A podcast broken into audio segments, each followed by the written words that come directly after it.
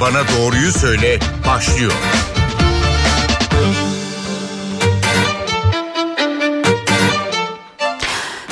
NTV Radyo'da Doktor Bana Doğruyu Söyle başladı. Ben Zeynep Gül Alp. 2-8 Kasım haftası lösemili çocuklar haftası. Biz de bu hafta hastalığa dikkat çekmek için bu konuyu konuşacağız. Lösemi en çok hangi yaş aralığında ortaya çıkıyor? Hangi belirleri göster belirtileri gösteriyor? Ve en önemlisi belki de 90'larda çok korkulan bir hastalık olmasına rağmen bugün tedavide hangi noktadayız? Lösanti Hastanesi'nden çocuk hematoloji, onkoloji ve immünoloji uzmanı Profesör Doktor Türkan Patıroğlu konu konuğumuz. Hocam hoş geldiniz yayınımıza. Hoş bulduk. Ee, tüm dinleyicilere buradan Lösente'den e, selam ve sevgilerimi iletiyorum. Buyurun. Çok teşekkür ederiz. Önce hemen şunu soralım. Pandemi döneminde hastalığın seyri değişti mi? Geç teşhis ya da tedavi sürecinde aksama yaşandı mı ve şu an durum nasıl? Ee, öncelikle şunu söyleyeyim, sondan başlayarak gidelim. Şu an e, eskiden olduğu gibi hastalarımızın e, hastaneye gelişlerinde veya tedaviye ulaşmalarında herhangi bir aksama yok. Ee, eskiye döndük diyebiliriz. Ee, yalnız tabii pandeminin başlangıcında o kapanmaların ilk aylarında özellikle ister istemez bir e, çekince ve hastalıkların nasıl seyredeceği bilinemediği için özellikle enfeksiyon nasıl seyredecek baştan hekimler de bilemiyordu. Hastaneler ne yapması gerektiği konusunda biraz acemilik yaşadı. Bu dönemde az da olsa bir e, aksama oldu. Fakat lösemi zaten çok hızlı seyreden ve ölümcül bir hastalık olduğu için ister istemez hastaneye e, başvurmak durumunda kaldı hastalarımız ve çok ciddi bir aksama yaşanmadı. Yani bizim elektif diye nitelendirdiğimiz bazı hastalıklar vardır özellikle cerrahi açıdan. E, bunun en güzel örneklerinden birisi estetik cerrahidir. İnsanlar veya obezite cerrahisi bunu erteleyebilir ama lösemi tedavisi ertelenecek bir hastalık olmadığı için çok ciddi anlamda bir sorun yaşanmadı. Ee, şimdi hocam çocuklarda en sık görülen kanser türlerinde ilk sırada yer alıyor lösemi. Evet, en çok evet. hangi yaş aralığında ve hangi belirtilerle ortaya çıkıyor? Ee, tabii çocukluk çağında kanserler e, tüm dünyada ve bizim ülkemizde de e, oldukça sık görülmeye başlanan hastalıklardan birisi. Dünyada normal şartlarda e, tabii ki biz tüm çocuklarımızın sağlıklı olmasını bekliyoruz ama e, trafik kazalarından sonra ikinci sırada ölüm nedeni kanserler. Ülkemizde de e, ilk üçte veya dörtte olduğunu zaman zaman değişiklikler gösterebiliyor. Ve çocukluk yaş grubunda 15 yaş altı çocuklarda tüm kanserlerin %35'i ülkemizde lösemi, akut lösemi dediğimiz hızlı seyreden şekilde karşımıza çıkıyor. Tabii akut löseminin tipine göre yaş aralıkları değişir. En sık çocuklarda gördüğümüz e, lösemi tipi bizim akut lenfoblastik lösemi dediğimiz tiptir. Ve bu daha ziyade 1 ile 5 yaşlar arasında görülür. Yani e, ne diyelim e, oyun çağı ve e, okul öncesi dönem gibi değerlendirebileceğimiz aralıkta en sık rastladığımız e, lösemi tipi akut lenfoblastik lösemi. Fakat e, daha az görülen hemen hemen e, çocukluk yaş grubundaki tüm lösemilerin %15 veya 20'sini oluşturan akut lenfoblastik tipe göre daha az görülen akut miyeloblastik tip e, bir yaş altında e, yeni doğan döneminden başlayarak bir yaş altındaki bebeklerde oldukça sıktır. Hemen hemen bu dönemdeki akut miyeloblastik lösemilerin e, yani yüzde bir buçuk civarında e, görüldüğünü biliyoruz. Ayrıca akut miyeloblastik lösemi bir de 10 yaşın üzerindeki çocuklarda sık görülür. Yani ergen e, diye adlandırdığımız dönemde ergenlik çağında yine akut miyeloblastik lösemiye biraz daha sık rastlıyoruz. Hocam peki hemen tabii şunu bir, sorayım affedersiniz araya girdim. İkisinin yani, arasında fark buyurun. nedir? Ee, bize onu anlatır mısınız? Ha, tabii ki. E, Akut lenfoblastik lösemi e, iyileşme ihtimali ve tedavi edilebilirlik açısından miyeloblastik tipe göre biraz daha e, e, prognoz dediğimiz yani bu sağ kalım oranı daha yüksek olan bir tip. Miyeloblastik löseminin gidişi e, prognozu biraz daha kötüdür. Daha zorlu bir hastalık.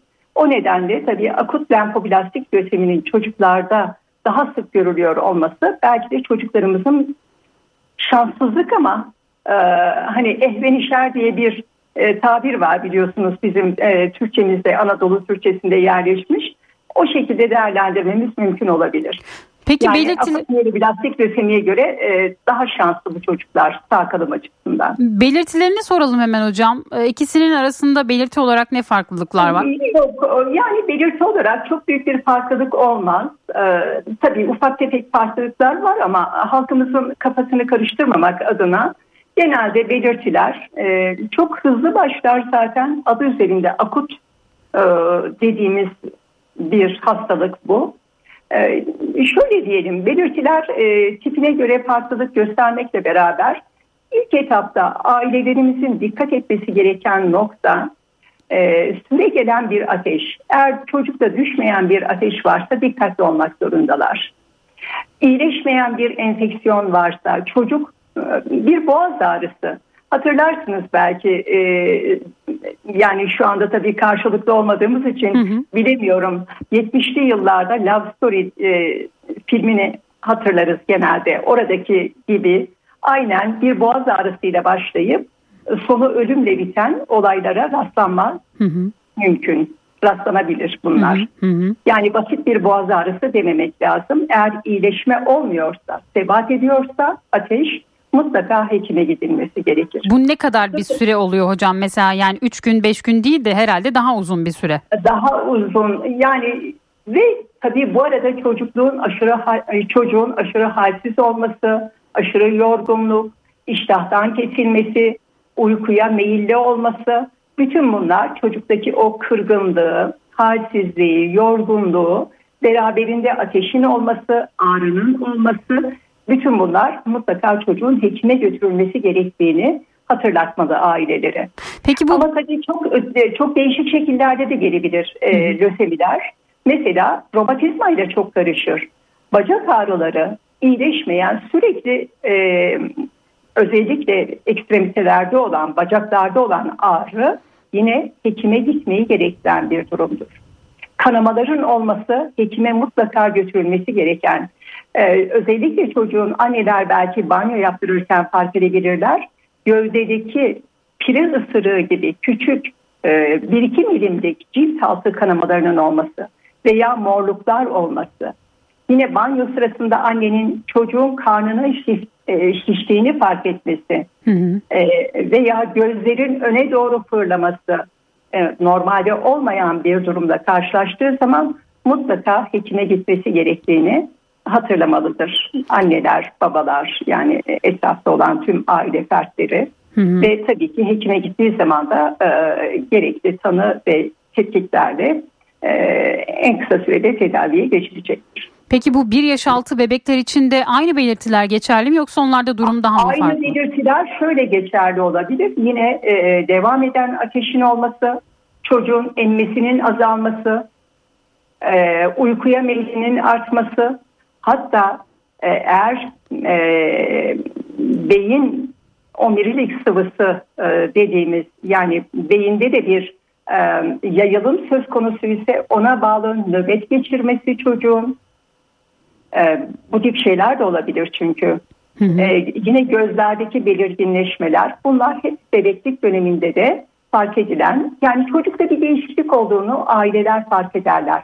Karın şişliğinin olması, morlukların olması, kendiliğinden olan morlukların özellikle bacaklardan ziyade gövdede olan morluklar bizim için çok önemlidir. Hı. Yani yeni yürümeye başlayan bir çocukta tabii emekleme, sürtünmeyle morluklar olabilir bunlar temasla beraber. Bu... Veya 3-4 yaşındaki bir çocukta oraya buraya çarpmayla e, morluklar olabilir. Ama bunlar yine işte bacakların ön yüzünde olur.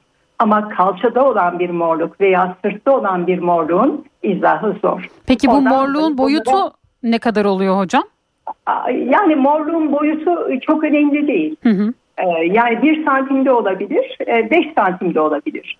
Ama o küçük iğne başı büyüklüğündeki e, pire ısırığına benzeyen cilt altı kanaması diye tarif ettiğim e, noktalanmalar, kırmızı noktacıklar varsa hı hı. mutlaka zaten e, aileler bunun anormal bir durum olduğunu fark etmelidir. Peki hocam anne karnında lösemi teşhis edilebiliyor mu? Annenin davranışları çocuğu bu hastalıktan korur mu? Ve annenin gebelik sürecinde neler yapması gerekir? Yani tabii ki her şeyden önce her gebenin sağlıklı beslenmesi gerekir. Sağlığına dikkat etmesi, kontrollarına dikkat etmesi gerekir. Hekim kontrolünde ve tabii ki ideal olan hastanelerde doğumların gerçekleştirilmesi. Şimdi anne karnında lösemi diye e, böyle bir şey yok. Hı hı. Ancak e, tıp literatürüne baktığımız zaman böyle ender e, Çin'den bir iki vaka var bu şekilde. Ama şüphe edilirse ancak herhangi bir şekilde e, anneden hani bu bebeğin içinde dolaştığı bizim amniyon sıvısı diye adlandırdığımız sıvıdan örnek alınarak veya bir şekilde kan örneği alınarak o şekilde veya gebelik sürecinde e, bebek e, doğuma kadar gelememiş anne karnında ölmüş ise yapılan e, yani bu e, ölü doğan bebekte yapılan e, tanısal işlemler sonucunda bir veya iki vaka literatürde var bu şekilde. Ama anne karnında lösemi tanısı diye bir şey yok. Ancak şu olabilir. E, tabii löseminin belki biraz sonra soracaksınızdır bilemiyorum. E, bazı hastalıklarda lösemi şanssızlığı daha fazladır. O tip hastalıklar ve gebelikler daha yakından izlenmesi gereken durumlardır. Ona dikkat edilmesi gerekir. Yoksa intrauterin dönemde e, yani gebelik döneminde e, löseminin tanısı ve böyle bir taramanın yapılması söz konusu değil. Şimdi çocukluk çağında görülen löseminin nedenlerini soralım. Bunun nedeni nedir? Genetik yatkınlık mı, düzensiz beslenme mi yoksa çevresel faktörler mi? E, hepsi var. Öncelikle onu söyleyelim. E, tabii artık biliyoruz ki e, lösemide genetik yatkınlık var. E, ama bu bizim anladığımız manadaki bir e, genetik değil. E, lösemi genetik son derece karmaşık bir genetik. Ve e, bunu nereden anlıyoruz? Löseminin genetik bir hastalık olduğunu nereden anlıyoruz? İkiz kardeşler bunun en tipik örneklerinden birisi. Eğer tek yumurta ikizi olan çocuklardan birisi lösemi ise diğer ikiz kardeşte yüzde yetmiş ihtimalle olma yani lösemiye yakalanma ihtimali var.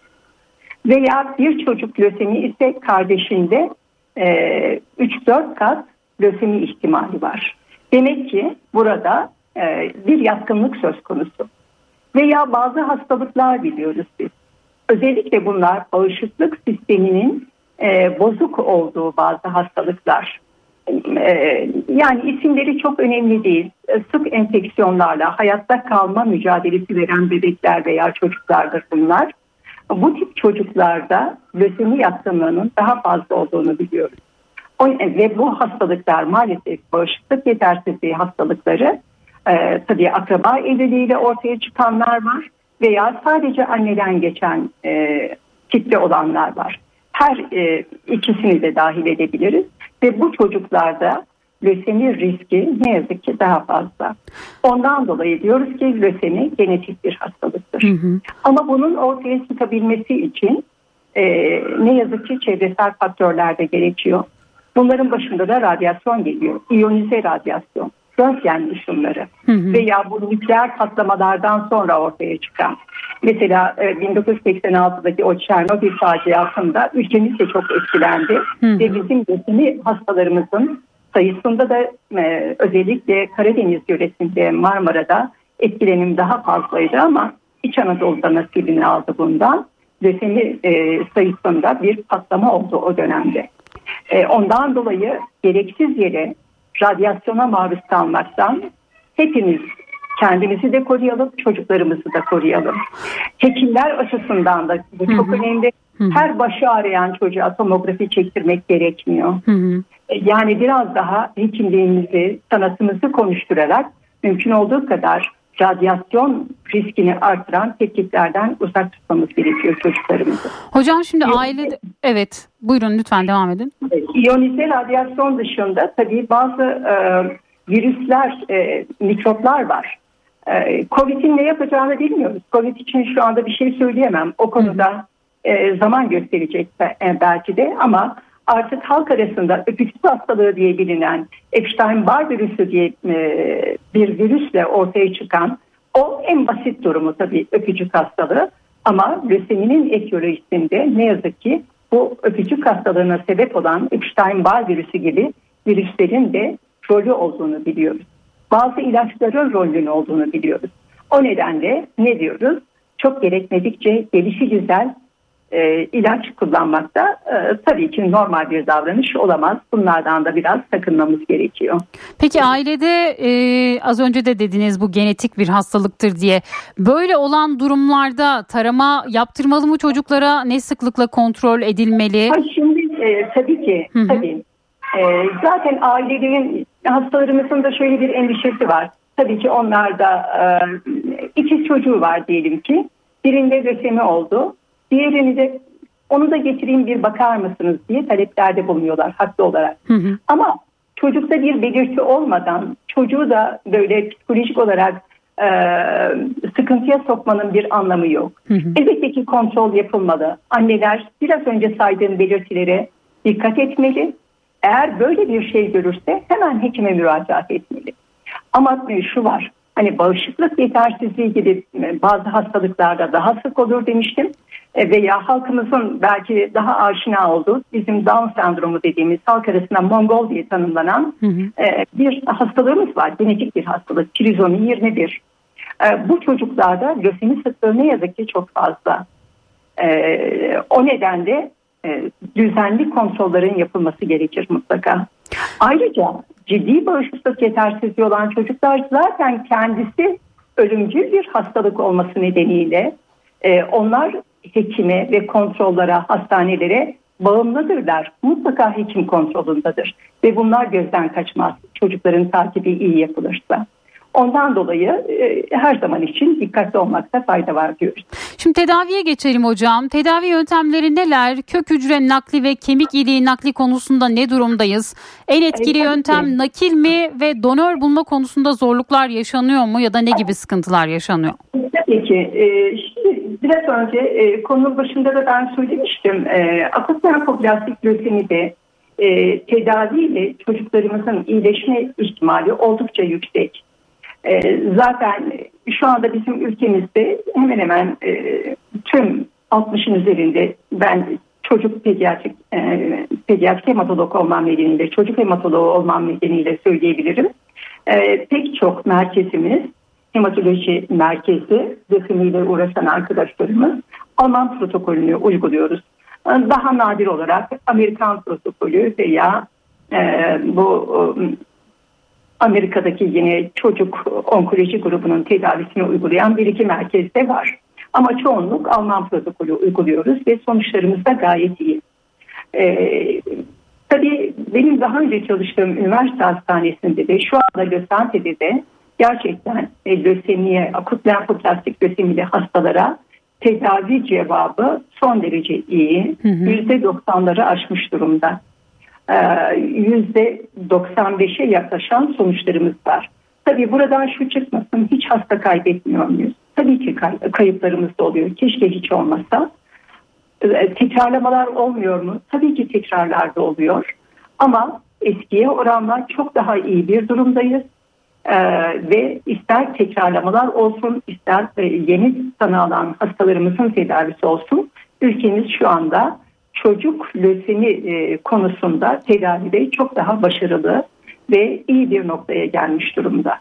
Az oranda da olsa tekrarlamalarda veya e, daha e, çocuğun hastalığının tipinden kaynaklanan daha ağır vakalarda özellikle akut miyeloblastik lösemide mutlaka kemik iliğe nakli gerekiyor.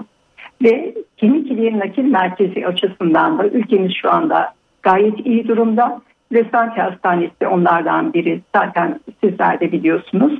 Ee, ve son derece başarılı nakiller e, yapılmakta ülkemizde ve nakil sonucunda da hastalarımız büyük ölçüde sağlığına kavuşabiliyorlar. Hı hı. Ee, donör meselesine gelince e, tabii ki e, ideal olan burada bizim hastalarımız çocuk olduğu için eğer sağlıklı bir kardeşi varsa en ideal donör sağlıklı kardeşidir. Eğer hasta olmayan bir ikiz kardeş varsa e, o da e, en çok tercih edilmesi gereken bir donör tipidir. Verici e, olarak değerlendirilir. Ama herkesin bir ikiz kardeşi yok, herkesin kardeşi yok. Artık çoğunlukla büyük şehirlerimizde tek çocuklu aileler. Ondan dolayı bizim dışarıdan kemik iliği bağışçılarına ihtiyaç duymamız çok normal.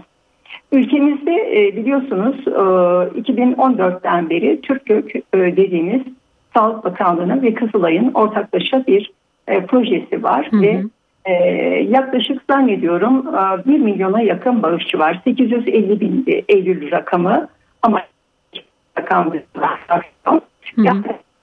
kaldı.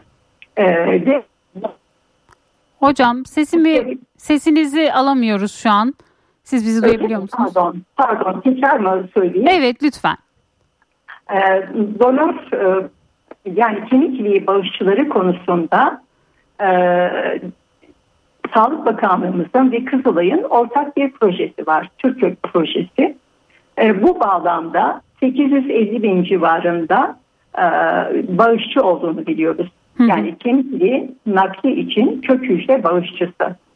Ee, ve 2014 yılından beri ülkemizde e, zannediyorum bu süreçte 15 bin kadar e, eşleşme e, yani hasta ve donör eşleşmesi gerçekleşmiş e, ve e, 4 bin civarında yine ülkemiz e, bağışçılarının hastalarımıza e, kök hücreleri kullanılarak sağlıklarına kavuşturulmaya çalışılmış.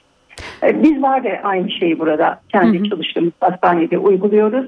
E, genellikle bizim e, işlemlerimiz yani bu bağlamda kemik iliği nakli konusunda eğer varsa öncelikle kardeşi tercih ederiz. Kardeş uyumlu ise hastamızda onu tercih ederiz. Yoksa aile içi anne, baba, amca, hala, dayı, teyze yani aile içi donör bulma girişiminde bulunuruz. Eğer onlarda da herhangi bir uyum, eşleşme e, e, sağlanamazsa o zaman öncelikle Türk kökten hastamızın e, doku tipi diye adlandırdığımız e, kimliğini diyeyim e, en güzel ifadesiyle hı hı. hasta kimliğini Türk kökteki herhangi biriyle eşleşiyor mu diye e, tarama yaptırıyoruz ve bir eşleşme olursa buradan elde ettiğimiz kök hücreleri hastalarımızın sağlığı için kullanıyoruz. Peki çok kısa bir süremiz kaldı. Birkaç sorum daha var Tabii. size soracağım. Lösemili çocuğu lütfen. olan ailelerin nasıl davranması gerek? Bu süreç psikolojik olarak da oldukça zor ve yorucu bir süreç. Onları bu süreçte ne bekliyor? Ne önerirsiniz? Ne tavsiyeniz olur? Yani e, tabii ki bu hastalıklar hiç olmasa çok daha iyi ama ne yazık ki ailelerde öteden beri hep yaşadığımız şu aile psikolojik olarak ciddi boyutta etkileniyor. Çünkü lösemi adı üzerinde kan kanseri, ölümcül bir hastalık ve aile e, psikolojik olarak bir çöküntüye giriyor. Tabii ki biz elimizden geldiğince hekimler olarak, hastaneler olarak ailelere mümkün olduğu kadar destek vermeye çalışıyoruz. Yani hem bir psikolog desteği, psikiyatri desteği veya en önemlisi de tabii en çok çocuklarına emanet ettiği insanlar bu işle uğraşan hekimler olduğu için kendi hekimlerine e, güven duymaları e, konusunda bir tereddüt yaşamamaları artık löseminin tedavi edilebilir hastalıklardan birisi olduğunu söyleyerek biraz daha onları rahatlatmaya çalışıyoruz. Kemik iliği nakli konusunda da eskiden olduğu gibi değiliz. Çok iyi mesela yani ülkemiz mesafe kat etti. Ondan dolayı daha rahat olmaları gerektiği Tabii ki ölüm herkes için geçerli. Ee, ama bunun önemli olan ötelenemesi, ötelenebilmesidir. Bundan dolayı da hekimler elinden gelen tüm gayreti göstermeye çalışıyor. Peki önleyici tıbbın etkisi nedir? Beslenmenin ve sporun bu konuda çocuklar üzerinde etkisi nasıl? Ve anne sütüyle beslenen çocuklarda lösemi daha az görülüyor ifadesi var uzmanlar tarafından belirtilen. Buna katılır mısınız? Anne sütünün hastalıkta etkisi nedir? Şimdi tabii ki anne sütü çok faydalı bir e, gıda. Özellikle 2 yaşına kadar artık biz e, bebeklerin anne sütüyle beslenmesini tavsiye ediyoruz.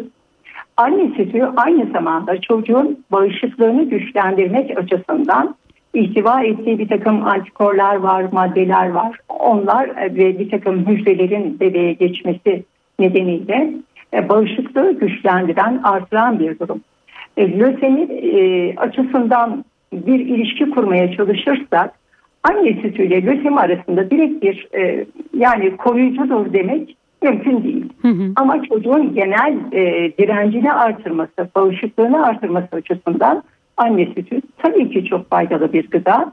E, o şekilde bir katkısı olabilir ancak. Yani ne kadar güçlü bir bağışıklık sisteminiz varsa lösemiye karşı direnciniz de o kadar iyi olacaktır. O nedenle bir ilişki kurulabilir. Yoksa onun dışında e, anne sütüyle direkt bir bağlantı e, söylenemez. Ee, başka beslenmeyle alakalı dediniz. Evet Tabii beslenme ve spor. kadar hı hı. E, katkı e, maddelerinden zengin abur cubur beslenmeyi hiçbir çocuğun e, almaması gerekir diye düşünüyoruz. Ama maalesef günümüzde bu tip şeyler de var ama mümkün olduğu kadar bunlardan çocuklarımızı uzak tutmalıyız. Yeterince protein, yeterince karbonhidrat ve yağdan zengin belli, düzenli bir beslenme programının çocuklarımız açısından daha sağlıklı olduğunu düşünüyoruz. Tabii okullardaki e, kantinlerin veya e, okul yemekhanelerinin de buna özen göstermesi gerektiğini düşünüyoruz. Aileler zaten gereken önemi e, gösteriyorlardır. Peki. Şimdi spor, spor açısından da şunu söyleyebiliriz. Sağlık açısından spor önemlidir ama direkt olarak hani ümüniteyi, bağışıklığı güçlendirmesi dışında e, lösemiden korur gibi bir yaklaşımda bulunmak e, zor. Peki hocam çok teşekkür ediyoruz programımıza katıldığınız ve sorularımızı yanıtladığınız için. Ben teşekkür ederim bu fırsatı verdiğiniz için sağ olun.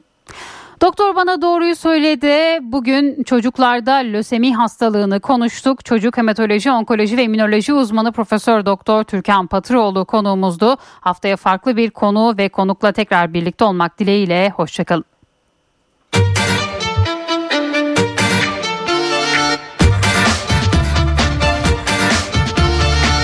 Doktor bana doğruyu söyle.